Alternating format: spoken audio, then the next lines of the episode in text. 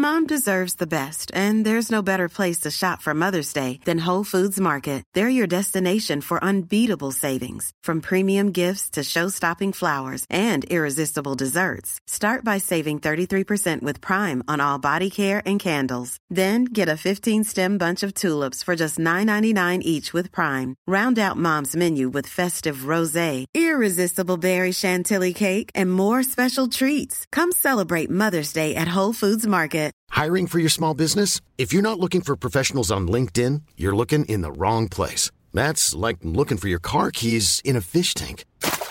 LinkedIn helps you hire professionals you can't find anywhere else, even those who aren't actively searching for a new job but might be open to the perfect role. In a given month, over 70% of LinkedIn users don't even visit other leading job sites. So start looking in the right place. With LinkedIn, you can hire professionals like a professional. Post your free job on linkedin.com slash people today. Burrow's furniture is built for the way you live. From ensuring easy assembly and disassembly to honoring highly requested new colors for their award-winning seating, they always have their customers in mind. Their modular seating is made out of durable materials to last and grow with you. And with Burrow, you always get fast, free shipping. Get up to 60% off during Burrow's Memorial Day sale at burrow.com slash ACAST. That's burrow.com slash ACAST. burrow.com slash ACAST. Men om du frågar mig så, vad tycker jag är mest spännande? Det tror jag att det känns som att vi lever i en tid nu där vi har så mycket information om hur människor interagerar. Mm. Att det här eh, möjligheterna för vad man kan göra som sociolog är så enormt mycket större än att skicka ut en enkät till 2000 personer eller liksom intervjua 25 stycken. Det här programmet handlar om en noga utvald bok och ett samtal med dess författare.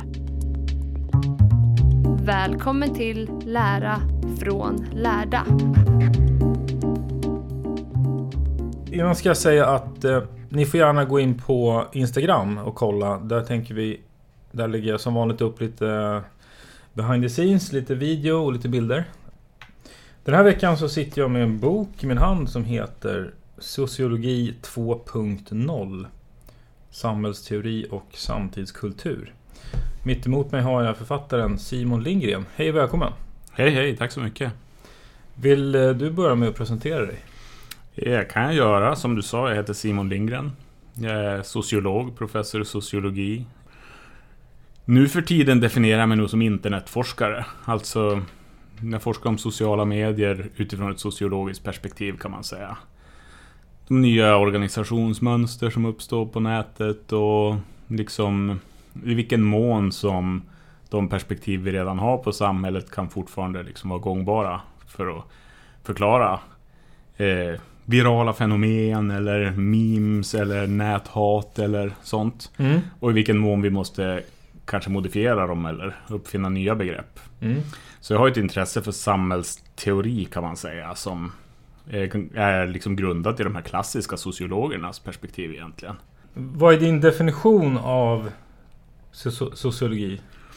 Ja, Eh, min definition av sociologi, jag tror att den är väl ganska lik den man skulle hitta om man slår upp det i en ordbok. Alltså att det läran om människan i samhället så att säga. Det, är ju, eh, det går ju att kontrastera mot andra discipliner. Alltså man tänker till exempel psykologi, det handlar om individen och mycket om individens liksom processer. Medan man då kan tänka sig att det finns discipliner som nationalekonomi till exempel som handlar mer om samhället som, som system på, på, utifrån ett, ett väldigt specifikt perspektiv. Då. Mm. Eller statsvetenskap till exempel. Många av de här ämnena överlappar ju i sina intresseområden men jag tänker på något sätt att sociologin då ser nog som de här klassikerna såg att det handlar på något sätt om att liksom förstå mekanismerna i hur samhället fungerar. Och det är inte samma sorts lagbundenheter som till exempel att vatten börjar koka vid 100 grader eller så. Mm. Men ändå, alltså att vad är det som... Eh, ja, men den här, en av sociologins klassiker är Emil Durkheim som pratar just om att samhället liksom det eh, är någonting mer än summan av dess delar. Och det låter lite som, som en sån där slogan ungefär som McLuhans The medium is the message eller någonting. Men jag tycker ändå det är intressant att man tänker på just det där att man har tio individer Och så sen som man tio individer som en grupp, då kommer det till någonting mer. Och sociologin är intresserad av det där mer som kommer till. Mm, mm. Hur det Eh, påverkas av andra. Ja, vad som blir liksom möjliggörs eller kommer fram då som inte liksom bara går att förklara utifrån de enskilda individerna utan som blir resultatet av en social process. Så det där kan ju användas för att studera liksom ja, virala fenomen på nätet eller konflikter på en arbetsplats eller Mm. Så. Så det är någonstans att studera samhällets lagbundenheter med reservationen för att det är ju inte samma typ av lagbundenheter som naturvetenskapen studerar. Vilken skulle du säga är, är det vanligaste missförståndet kring ämnet som... Vad kan folk... Att det är det man läser när man blir socionom. Är det inte det? Ett vanligt missförstånd. Är det ju socialt arbete man läser då? Ah. Men det är ju också överlappande eh, intresseområden förstås. Nej, jag skulle säga att det är en, en, ett vanligt missförstånd att det är ett slags lite som det legitimationsjobb där man så här Jaha, du läser sociologi, då vet du hur människor fungerar. Men man kanske mer vet hur samhällen och grupper fungerar. Mm. Att man tror att det är en form av psykologi eller att det finns ett terapeutiskt... blandar ihop lite där. Ja, att det finns någon form av terapeutiskt inslag och sådär. Och nu pratas det ju mycket idag, har gjorts sedan ganska lång tid tillbaka också med begreppet beteendevetenskap. Mm. Och då pratar man ju ofta om en sådär lite bredare specialisering eller vad man ska säga som kanske inkluderar både socialt arbete och sociologi och Mm. kanske pedagogik och psykologi. Och då kanske en sån tolkning är rimligare. Men Nej men jag är ju som, som sagt med mitt intresse också för samhällsteori så där så är jag nog lite sådär traditionalistisk. Liksom. Men sociologi det, det är så som det definierades från början av de som Mm. har grundat den här disciplinen och det är spännande att se då hur vi kan liksom bredda det och anpassa det för ett, det samhälle vi har idag och då gäller det ju till exempel sådana saker som eh, frågor om kön och eh, ras och liksom sådana frågor. Skulle du kunna... Har du något bra exempel som beskriver lite grann någonting ur ett... Ur ett, vad ska man säga, sociologiskt perspektiv som gör liksom, som visar hur pass intressant det kan vara att studera grupper idag. Ja, men jag tänker, alltså jag har en sån där favoritteoretiker som jag ofta återkommer till som är väldigt typiskt sociologisk teoretiker. Det är en fransk eh, sociolog som heter Pierre Bourdieu då. Eh, han eh, formulerar en teori då om hur samhället är beskaffat, att eh, samhället är inordnat i ett slags eh, komplext system av sociala fält kan man säga då. Att alla människor ingår i en massa olika fält. Liksom att när jag är på jobbet då ingår jag i ett socialt fält som är den arbetsplatsen så att säga. Om jag är med i en idrottsförening på fritiden så är det ett annat socialt fält. Om jag som kanske är mer van att eh, gå på en rockkonsert, går på opera. Då träder jag in i ett socialt fält som inte riktigt är bekant för mig. Och så vidare. Så han menar att vi rör oss mellan massor av olika sådana här fält och de kan man definiera mer eller mindre fingraderat då. Men själva logiken var att det, det är inte bara ett samhälle utan det är en komplex uppsättning av fält. Och så sen så den andra delen i den här teorin handlar ju om att varje individ har en uppsättning resurser då. Som är olika kapitalformer som man pratar om då. Till exempel att det är inte bara de här givna grejerna, till exempel att vi har ett visst ekonomiskt kapital. Att vissa är rika och vissa är fattiga. Utan att vi också kanske har ett socialt kapital, att vi har olika typer av sociala nätverk. Att vi har ett kulturellt kapital, vilket handlar om Kanske låter mest som om man eh, behärskar finkulturen eller inte, men liksom att man kan de kulturella koderna i ett givet sammanhang och så vidare. Och då menar han då att när en person träder in i ett socialt sammanhang, till exempel om jag skulle gå i kyrkan på söndag, vilket är någonting jag inte gör. det är inte en vana jag har va. Mm. Då kommer jag in på ett socialt fält där och där kommer då de andra som befinner sig på den platsen att kunna avkoda mig på olika sätt. De kommer att se hur jag, min kroppshållning, de kommer att se liksom hur jag verkar prata och hur jag verkar positionera mig i rummet och så vidare. De kommer att kunna se mina kläder, de kommer att se och förstå ungefär vem jag är. Eller om jag kommer till jobbet eh, en vanlig dag.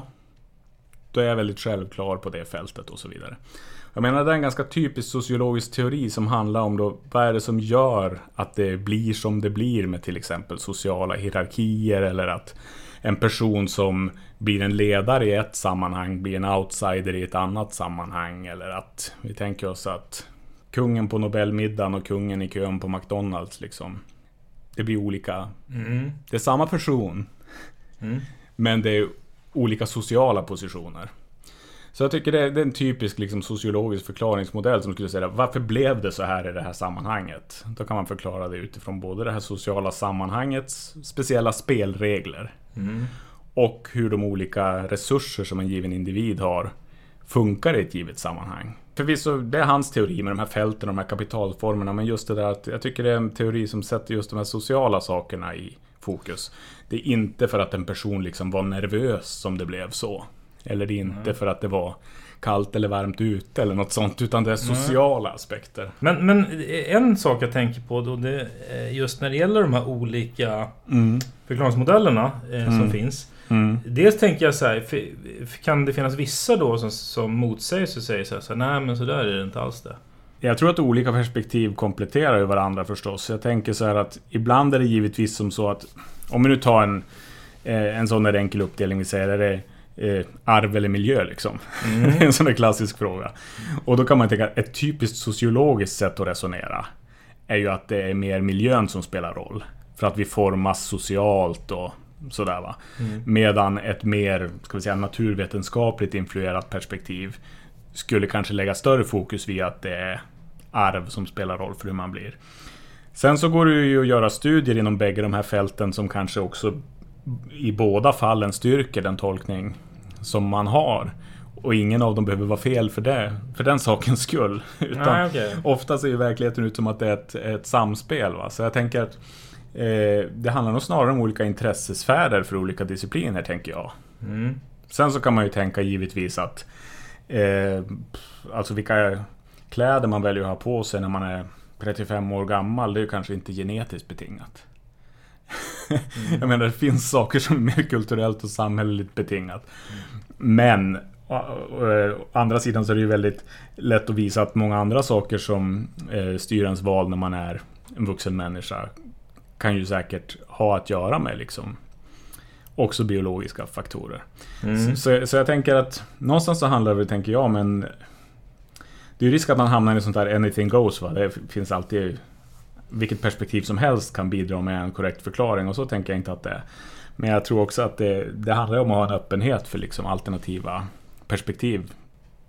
Tänkte vi kunde komma in lite Mm. på sociala medier sen. Men Mm. du nämner ju en... Jag tyckte du, du, du nämner ju några som så här, teoretiska... Mm. Klassiska teoretiker. Mm. Eh, Marx bland annat som jag tror att är ett namn som alla de flesta Mm. känner till. Ja, av flera Eh, olika anledningar. ja. Och sen... eh, Men vill du, några av de här klassikerna, kan du inte ta som exempel på vad de... eh, Vad deras teorier gick ut på och hur man kan applicera det idag? När vi undervisar klassisk sociologi Då är det egentligen eh, tre eller fyra teoretiker som brukar eh, liksom florera på de här grundkurserna. Mm. Och det är ju män förstås. Mm. Eh, eh, och eh, det är ju då Marx, Weber och Durkheim är ju de vi brukar studera. Och så finns det en tysk sociolog som heter Georg Simmel som också brukar vara, ses som ett centralt namn för just socialpsykologins grundande. Som är väl en av mina personliga favoriter också. Som, Alltså, varför som? Nej men det, det han gör i sin sociologi, om vi kan börja i den änden med honom, det är ju det att han försöker beskriva ett antal olika sociala typer kan man säga då. Och det är också en sån här lite mer lekfull sociologi, att han liksom, han skrev eh, texter som handlade liksom om girigbuken och den slösaktige till exempel. Och så målar han upp en bild av de här nästan som två fiktiva personer. Liksom. En person som eh, samlar på sig eh, rikedom och en person som liksom för, för, förbrukar sin rikedom. Och, och så blir det då en slags analysmodell då de här sociala typerna liksom eh, för att förstå till exempel den här eh, gryende kapitalistiska eran till exempel. Medan då kanske andra teoretiker skulle bygga mer en eh, makroteori och liksom kanske mer i marxistisk anda och säga att ja, men så här fungerar samhället liksom i stort. Det finns en ekonomisk bas, det finns en ideologisk överbyggnad, arbetarnas plats i det här i systemet och sådär. Mm. Medan det här perspektivet han hade, Simmel med de här sociala typerna, handlar mer om att liksom egentligen teckna en Jag återkommer till begreppet lekfull, alltså en lite mer lekfull bild av hur eh, en viss social typ skulle kunna se ut. Och så sen så kan det bli som ett slags analysredskap också. Och en sån typ som han utvecklade var ju den här typen främlingen då. Alltså, han målar upp den här bilden av att ibland kan det vara som så att om vi träffar en person någonstans som vi vet att den här personen kommer jag sannolikt inte att träffa igen. Mm. Det kan vara någon man hamnar bredvid på ett eh, tåg. tåg. Mm. eller mm. det kan vara någon som... Eh, eller det kanske kan vara en prao-elev som kommer till en arbetsplats och är där en kort period eller så. Kanske en vikarie. Det kan vara en främling i både stort och litet så att säga. Mm. Så blir det här en person som liksom är här nu, men den här personen är troligen inte här imorgon eller nästa vecka eller vad det nu handlar om. Och då kan det ofta bli som så att liksom människor runt omkring den här personen eller det kan också vara i den här mer par eh, tvåsamhetsrelationen om du sitter bredvid någon på ett tåg. Va? Att man är förvånansvärt öppen med den här personen.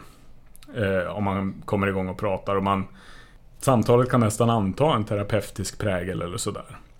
Mm. Eh, just för att man vet att det här är liksom ett tillfälligt Yes, safe ett, zone på något vis. Liksom. Ja, ett tillfälligt, ett tillfälligt socialt utbyte. Eh, som gör att man då, och det skulle då kunna förklara om vi säger Det, det låter ju som en sådär, ja, man sitter och fantiserar lite grann. Hur kan det vara? Jo men det känner vi alla igen oss i. Va? Man, man kan hamna på, tillsammans med någon i en Man blir inlåst med någon i en hiss i tio minuter innan den öppnas eh, upp av någon eh, reparatör eller att du sitter tillsammans med någon på ett tåg eller en buss eller sådär. Mm. Så kan man känna i efterhand att man har, man har faktiskt varit ganska öppen med saker. Kanske pratat av sig lite grann med den här främlingen om det blir att man kommer igång i ett samtal. Och det låter ju lite grann som en sån här vardaglig banal insikt. Mm. Men det är också en form av samhällsanalys just det. Att, ja, men, vad är det som gör att vi ibland kan utveckla förhållandevis liksom intima band eller stor grad av öppenhet i det här tillfälliga tidsfönstret med främlingar.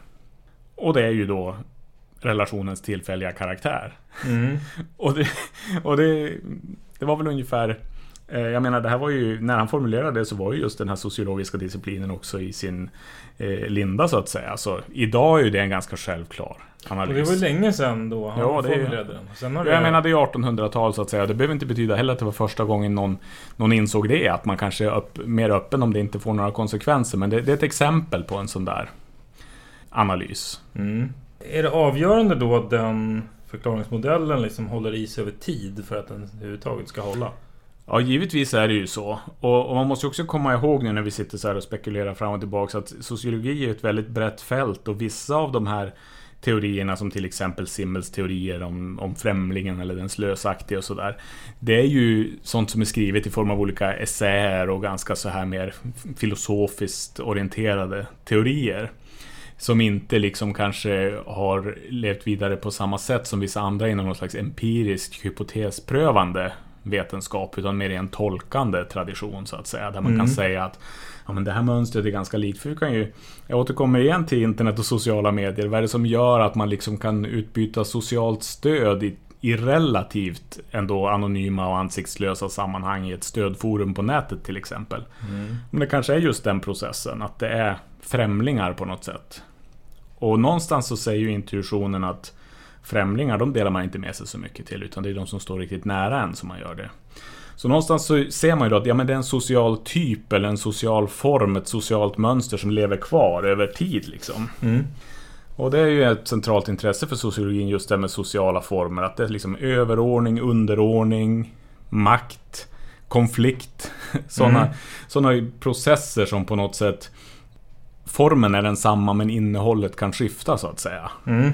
Så har man då en förståelse för vad makt och överordning kan innebära så kan man då tillämpa den förståelsen på massor av olika sammanhang där makt och, makt och underordning menar jag, eh, förekommer. Va?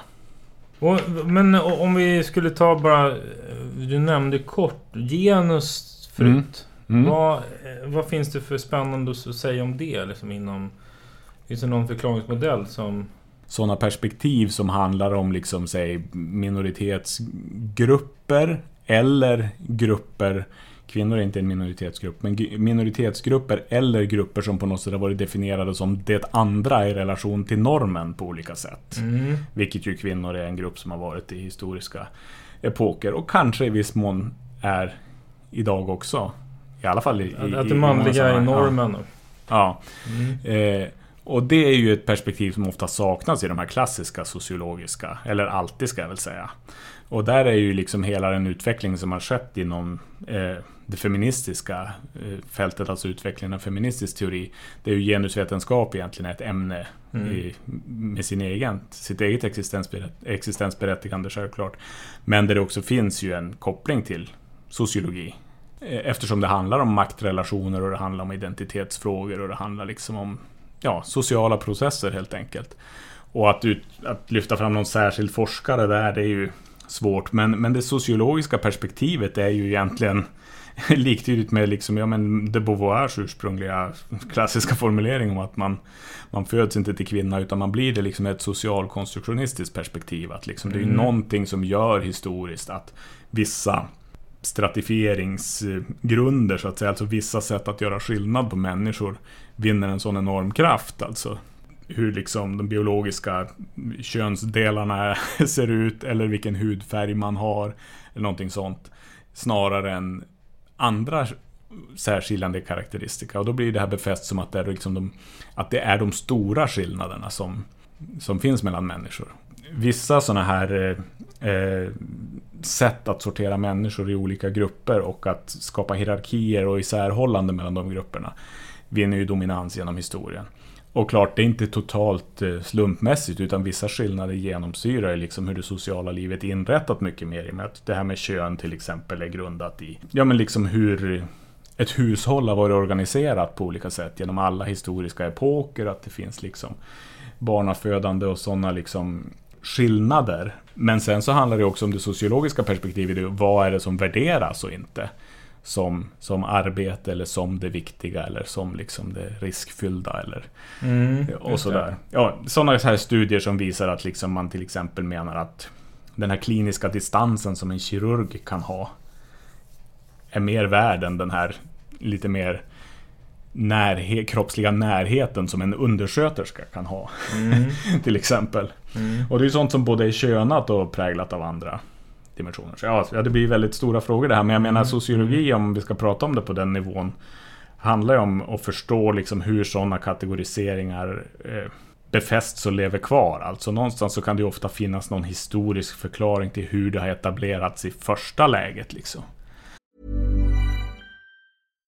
If you're looking for plump lips that last, you need to know about Juvederm lip fillers. With Juvederm Volbella XC and Juvederm Ultra XC, your lip look, whether it's subtle or bold, can last up to one full year with optimal treatment and no additional maintenance. Find a licensed specialist and see if it's right for you at Juvederm.com today. That's J U V E D E R M.com. Add fullness to lips in adults over 21 with Juvederm Volbella XC or Juvederm Ultra XC. Do not use if you have severe allergies or a history of severe allergic reactions, or if you're you're allergic to lidocaine or the proteins used in Juvederm. Tell your doctor if you have a history of scarring or taking medicines that decrease the body's immune response or that can prolong bleeding. Common side effects include injection site redness, swelling, pain, tenderness, firmness, lumps, bumps, bruising, discoloration, or itching. As with all fillers, there's a rare risk of unintentional injection into a blood vessel, which can cause vision abnormalities, blindness, stroke, temporary scabs, or scarring. For full important safety information, visit juvederm.com. When you're ready to pop the question, the last thing you want to do is second guess the ring. At Bluenile.com, you can design a one of a kind ring with the ease and convenience of shopping online. Choose your diamond and setting. When you find the one, you'll get it delivered right to your door. Go to Bluenile.com and use promo code LISTEN to get $50 off your purchase of $500 or more. That's code LISTEN at Bluenile.com for $50 off your purchase. Bluenile.com code LISTEN. Wow! Nice! Yeah! What you're hearing are the sounds of people everywhere putting on Bombas socks, underwear, and t shirts made from absurdly soft materials that feel like plush clouds. Yeah, that plush. And the best part? For every item you purchase, Bombas donates another to someone facing homelessness. Bombas. Big comfort for everyone. Go to bombas.com slash ACAST and use code ACAST for 20% off your first purchase. That's bombas.com slash ACAST. Code ACAST. Man pratar om jägare och samlare och Mm. sådana saker. Men sen så är det ju så också att eh, samhället förändras ju. Vissa saker förändras mycket mer långsamt än annat. Och vem är det som vinner på att det är på ett visst sätt och vem är det som förlorar Men, det men kommer inte människor alltid vilja ha någon typ av makt och statussystem? Hur man än vrider och vänder. Det kommer aldrig... Jo, alltså det är lätt att vara pessimistisk på så sätt. Nu behöver ju inte det vara ett makt och statussystem som är grundat i kön. Men alltså jag tänker på den här... Eh, jag minns när jag gick på gymnasiet fick vi se den här animerade filmen Animal Farm. Som byggde på George Orwells Mm. bok. Som gjorde enormt intryck på mig då innan jag var sociolog. Ja men det, det är ju bara just den där historien om att liksom djuren gör revolution på gården. Och efter ett tag så börjar ju de, de här... Eh, vissa av de här grisarna liksom bete sig som människorna och klä sig i kostymer och Mm. gå på bakbenen och göra så. Det blir den här pessimistiska tolkningen då på något sätt att i vilket socialt system du än har så kommer det alltid att finnas nu är de ju passande just grisar där också va, men eh, som stärker metaforen ytterligare. Men så, så kommer det alltid att finnas en hierarkisk ordning och liksom saker som eh, räknas som mer värda och mindre värda och vissa grupper som dominerar över andra och sådär. Det är klart, det finns ju väldigt mycket i eh, liksom, ja, men, de forskningsresultat som vi sociologer hittar på massor av olika områden som skulle kunna användas för att befästa den sanningen. Liksom. Återigen, den forskning som jag jobbar med i sociala medier, det är ju nästan alltid den här det man inom nätverksanalys kallar för power law-fördelningen. va? Att det egentligen den 80-20-regeln eller 10-90-regeln. Att det alltid liksom en, en liten grupp som står för liksom en väldigt stor del av diskussionen eller en stor del av talutrymmet och så en lång svans efter. Och att hitta liksom ett sammanhang på nätet som är demokratiskt eh, när det gäller fördelning av talutrymme och sådär, det är nästan omöjligt skulle jag säga. Och jag menar det där Men finns det är ju... väl andra- omöjligt överallt i... Ja, jag tänker det, men Ja. jag, nu pratar jag utifrån just då, Ja. de exempel där jag ser. För det, det är också väldigt talande när man liksom, för ofta när man gör de här datainsamlingarna som vi håller på med i sociala medier så, så en av de första grejer vi gör analytiskt är ju ofta att man tittar då liksom på någon slags enkel bara stapeldiagram egentligen. Liksom. Hur, hur många gånger har de olika användarna postat eller Mm. hur många gånger har eh, den och den liksom eh, blivit följd av någon annan och så vidare. Då får man alltid den där long tail, långa svans fördelningen. Och det tycks ju vara en sån där eh, nästan universell regel. Mm. Att det ser ut så. Men å andra sidan så är det ju också så att vi kan hitta liksom eh, mönster där det fin- faktiskt finns liksom motstånd och motkrafter och där saker faktiskt förändras. Så man ska inte vara för pessimistisk men givetvis eh, det här med makt och underordning tycks ju vara en social form som går igen genom Mm. historien. Sen vem som har makten och vem som är underordnad, det kan ju förändras. Men och, och, och jag menar, ändå en mer positiv syn, vad skulle den säga istället då? Om du, tänker, om du menar att en pessimistisk syn säger att så kommer alltid vara. Nej men en optimistisk syn är väl liksom då att alltså man kan ju jobba lite mer aktionsforskningsorienterat också och tänka att ja men hur skulle vi kunna hitta vägar runt de här liksom problemen. Och det är det man gör också inom stora delar av liksom mer här, kritiskt orienterad sociologi eller inom feministisk forskning eller inom liksom Ja, okej, man vill göra skillnad. Ja, intersektionell forskning och så vidare där man har någon form av så här emancipatoriskt eh, eller frigörande anspråk med forskningen och menar att liksom, det är en del i det hela. Mm. Och då kommer ju hela diskussionen om, inom, kring det här med liksom objektivitet i forskning och sådär. Ska forskaren alltid vara helt distanserad och, och liksom neutral? Vilket ju jag och många med mig tror jag menar är omöjligt. Eh, de, de flesta inser nog att alltid är det någonting som inverkar på, om inte annat eh, val av fokus, så, så val av metod eller val av hur man tolkar och så vidare. Men givetvis så, så kan man ju i, i mer eller mindre grad ha den här idén att ja, men forskning ska förändra samhället och sådär. Och då kan man ju tänka att även om vi ofta ser de här så att säga lite nedslående eh, resultaten att ja, det är alltid några som bestämmer över de, den stora gruppen så att säga. Så kan man säga att var finns det exempel på där det inte är så? Och eh, vad kan vi lära av de sammanhangen? Medborgarjournalistik är ett sånt där exempel. Till exempel. Mm, mm. Att det kanske man skulle kunna hitta liksom processer på nätet där det faktiskt är som så att det liksom inte bara är de så att säga etablerade eh, mediehusen eller så som eh, dominerar flödet av kunskap eller att det inte bara liksom är Trumps propaganda som dominerar utan att det finns också motkrafter. Och vad präglar de sammanhangen och vad kan man lära sig av dem inför liksom hur man eh, ja, ska vi säga, organisera sociala rörelser i framtiden eller vilka policies man implementerar på mm, olika mm. områden och sådär. Så, så det är ju också så att liksom mm, när man ska lära sig sociologisk teori i första läget, då handlar det ganska mycket bara om att just att se det där liksom att ja, men man kan se någonting som någonting. Liksom att förstå just den grejen att okej, okay, det här är ett socialt mönster, jag förstår det här liksom att ja, men de, de bestämmer över dem. Men sen så känner man att om vi lägger på en maktteori som har lite mer utvecklade antaganden om hur en sån relation är beskaffad så får man en fördjupad förståelse. Mm. Nästa nivå är förstås då man kan börja använda den förståelsen till att utveckla alternativa synsätt eller... Det, det borde väl finnas lägen till exempel om man, där man kan använda kunskap från sociologin till att... Eh, nu, nu bara jag bara, nu, jag bara chansar lite men exempelvis mm. säg att du ska bygga ett uh, nytt köpcentrum kanske. Mm. Mm. Och, och, du om du är arkitekt så tänker du att nej men uh, vi bygger så här så kommer det säkert folk bete sig så här och så här och så här.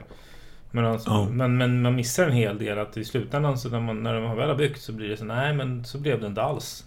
Av olika anledningar så mm. gör folk annorlunda där eller, eller mm. rör sig Mm. Förstår du vad jag menar? Man, ja. Det måste mm. finnas olika fält så här, som, mm. där den här kunskapen... Eh... Givetvis är det så. Och även det där blir ju väldigt komplext som exempel. Men det är klart man kan... Det, inom sådana områden som eh, arkitektur och, och liksom du pratar om om man planerar ett shoppingcentrum till exempel. Så är ju liksom personer med den här typen av kompetens också ofta involverade i den typen av processer, liksom beteendevetare och sådär. Och idag med liksom teknik som har att göra med sen sensorering och annat, där man liksom kan se hur folk rör sig i olika mm. eh, byggda miljöer och sådär, så är det klart att det går att kalkylera med sådana saker. Men sen så... Och där är man inne på mer det här med liksom någon slags eh, hur folk beter sig i crowd behaviors så att säga. Mm. Och den typen av flöden och det är ju lite grann en ja, det är väl en specialitet i sig på något vis. Tiden rinner iväg, men jag tänkte mm. vi skulle nämna någonting kring eh, mm. internet och, sociala medier och så. Ja. I boken står det bland annat till exempel då om det här med pranks och stunts och mm. så, här, mm. så, så, så, lite som en Ja, vad ska man, en ny trend, eller ny och ny, men det är, det är mm. ett nytt fenomen i alla fall som har kommit. Nej, men det jag tycker är, är intressant eh, främst, det, det är ju egentligen att om vi återgår till mitt intresse för det här med klassisk sociologisk teori, det är att många av de här teorierna som utvecklades kanske i slutet av 1800-talet, början av 1900-talet, handlar om liksom skäggiga gubbar som har suttit på något café i nere på kontinenten och eh, suttit och skrivit där i någon bok om hur de tror samhället är beskaffat och så vidare. Och mm. Vissa är mer påhittade än andra och uh, ofta förvånansvärt träffsäkra ändå på eh, liksom kärnan i liksom hur det sociala fungerar. Och när det gäller då liksom den typ av nya data som vi har nu då i, i form av sociala data som liksom blir resultatet av de, de spår som människor lämnar efter sig på nätet och som vi kan studera. Mm. Ofta med ett, en etisk problematik förstås i bakgrunden men det finns ju ändå plattformar där innehållet är öppet och kanske Eh, om man följer de forskningsetiska principerna och anonymiserar och sådär så kan man se eh, viktiga mönster. Så skapar en möjlighet att faktiskt empiriskt pröva de här teorierna. Som vi inte riktigt har kunnat testa ja, tidigare. Ja, ja. På samma sätt, liksom, hur fungerar folk verkligen? Alltså, för, att, för att testa de här klassiska teorierna skulle man ha behövt i ett fördigitalt samhälle så att säga iscensätta storskaliga experiment mer eller mindre. Och, och vad är det för, ge exempel på en teori som, så att man förstår. Ja men jag tänker till exempel så här. Om vi tar den här teorin om att eh, det är en viss sammansättning av ekonomiska och kulturella resurser som ger en person inflytande. Mm. Till exempel. Mm. Så skulle man ju då kunna ha gjort en småskalig studie tidigare och liksom eh, samla in data på individer utifrån något slags befolkningsregister eller så. Se hur mycket tjänar de och, och liksom ställa frågor till dem om deras livsstil och liksom deras kulturella livsformer och så vidare. Mm. Men nu har vi en möjlighet att till exempel samla in eh, många, många miljontals tweets till exempel. Via Twitters publika interface. Och eh, om vi då definierar kanske inte kapitalresursen i termer av kronor och ören utan i termer av antal följare. Om vi definierar det här kulturella kapitalet i termer av hur mycket inflytande man får genom att andra gillar det man har postat eller sådär. Mm. Så kan man liksom med enorma tidigare eh, sällan skådade datamängder faktiskt testa de här teorierna som tidigare ändå man har fått ta de här gamla gubbarna lite på orden att ja, så här tror vi att det är och det låter rimligt. Mm. Så jag tycker det är väldigt spännande just det där att, eh, att man det är så att de här makroteorierna, alltså om hur, hur samhället fungerar som en helhetsorganism så att säga. Som eh, har varit lite svåra att liksom testa. Går att testa i högre grad med de här sociala Mm. data som finns. Och som sagt, det är inte okontroversiellt. Vi har ju den här Facebook-skandalen med Cambridge Analytica och allt det där. Så, så att säga. Och det är en ständig diskussion, etikdiskussionen inom social medieforskning. Men om du frågar mig så, vad tycker jag är mest spännande? Det tror jag att det känns som att vi lever i en tid nu där vi har så mycket information om hur människor interagerar. Mm. Att det här eh, möjligheterna för vad man kan göra som sociolog är så enormt mycket större än att skicka ut en enkät till 2000 personer eller liksom intervjua 25 stycken.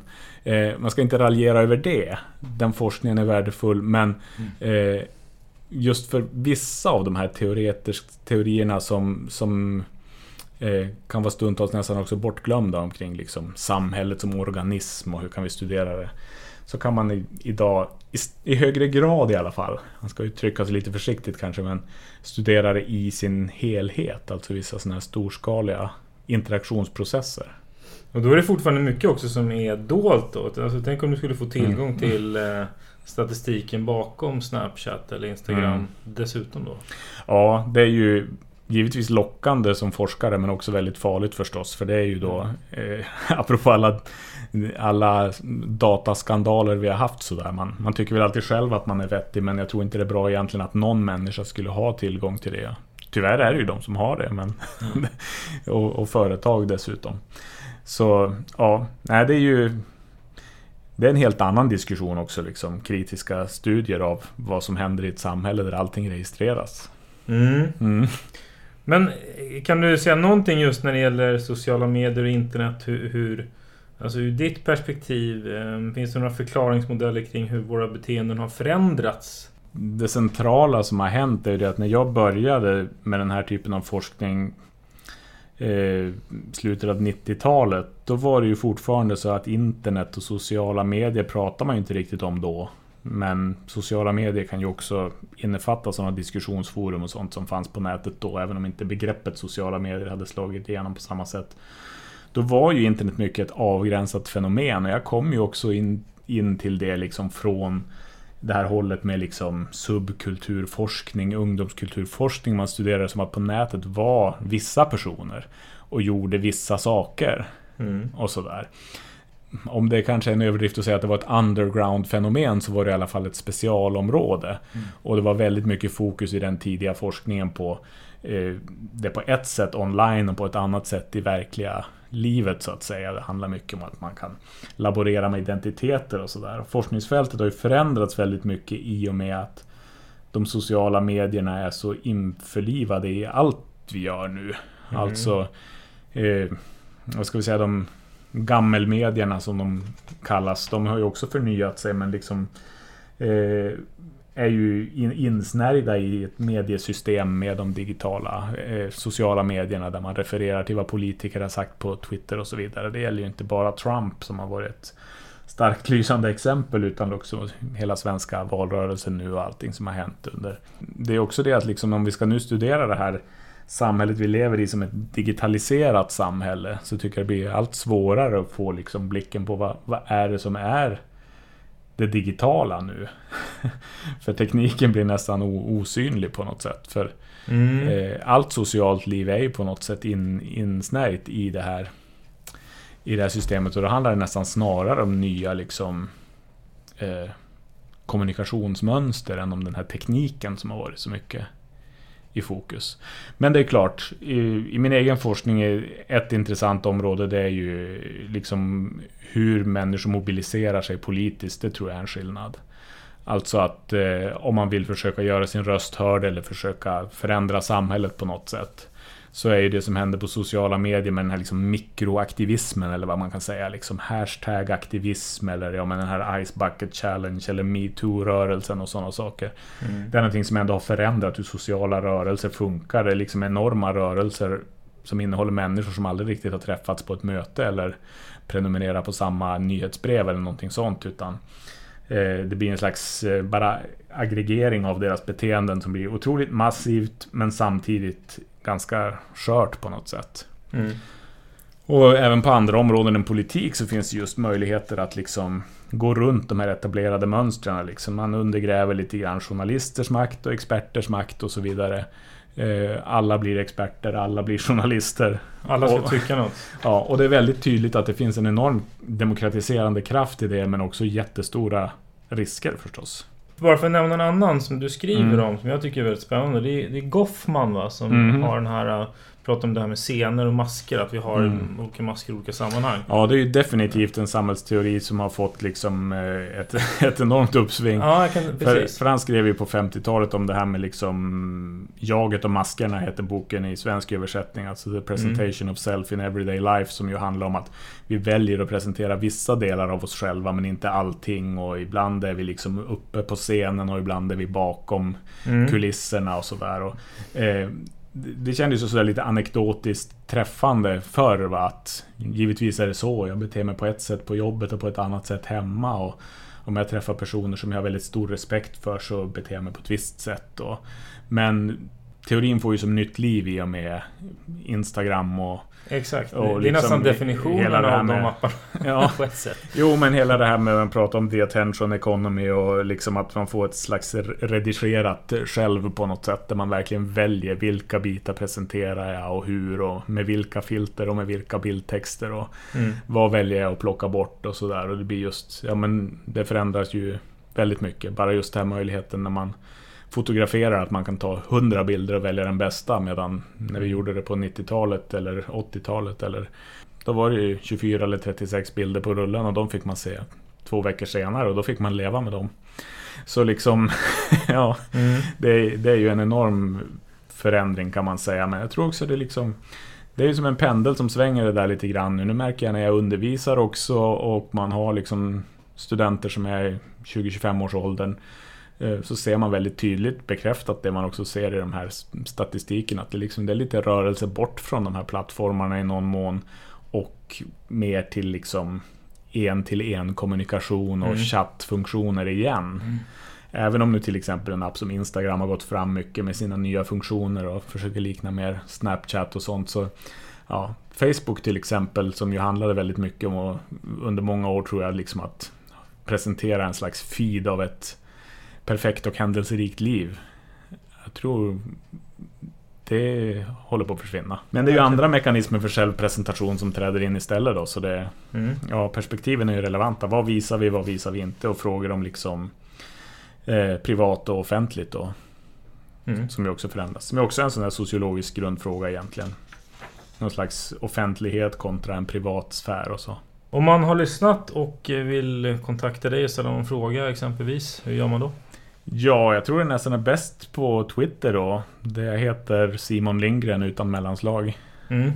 Maila gärna till podden på fredriksnabelahillerb.org och gå in på Instagram så får ni se någon, någon, någon klipp härifrån. Tack för att du var med.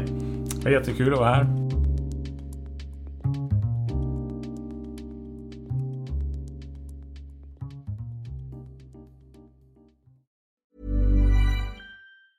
Normally, being a little extra might be a bit much, but not when it comes to healthcare. That's why United Healthcare's Health Protector Guard fixed indemnity insurance plans, underwritten by Golden Rule Insurance Company, supplement your primary plan so you manage out of pocket costs. Learn more at uh1.com. Hi, I'm Daniel, founder of Pretty Litter. Cats and cat owners deserve better than any old fashioned litter. That's why I teamed up with scientists and veterinarians to create Pretty Litter. Its innovative crystal formula has superior odor control and weighs up to 80% less than clay litter. Pretty Litter even monitors health by changing colors to help detect early signs of potential illness. It's the world's smartest kitty litter. Go to prettylitter.com and use code ACAST for 20% off your first order and a free cat toy. Terms and conditions apply. See site for details. Planning for your next trip? Elevate your travel style with Quince. Quince has all the jet setting essentials you'll want for your next getaway, like European linen, premium luggage options, buttery soft Italian leather bags, and so much more. And is all priced at 50 to 80% less than similar brands. Plus, Quince only works with factories that use safe and ethical manufacturing practices. Pack your bags with high-quality essentials you'll be wearing for vacations to come with Quince. Go to quince.com/pack for free shipping and 365-day returns.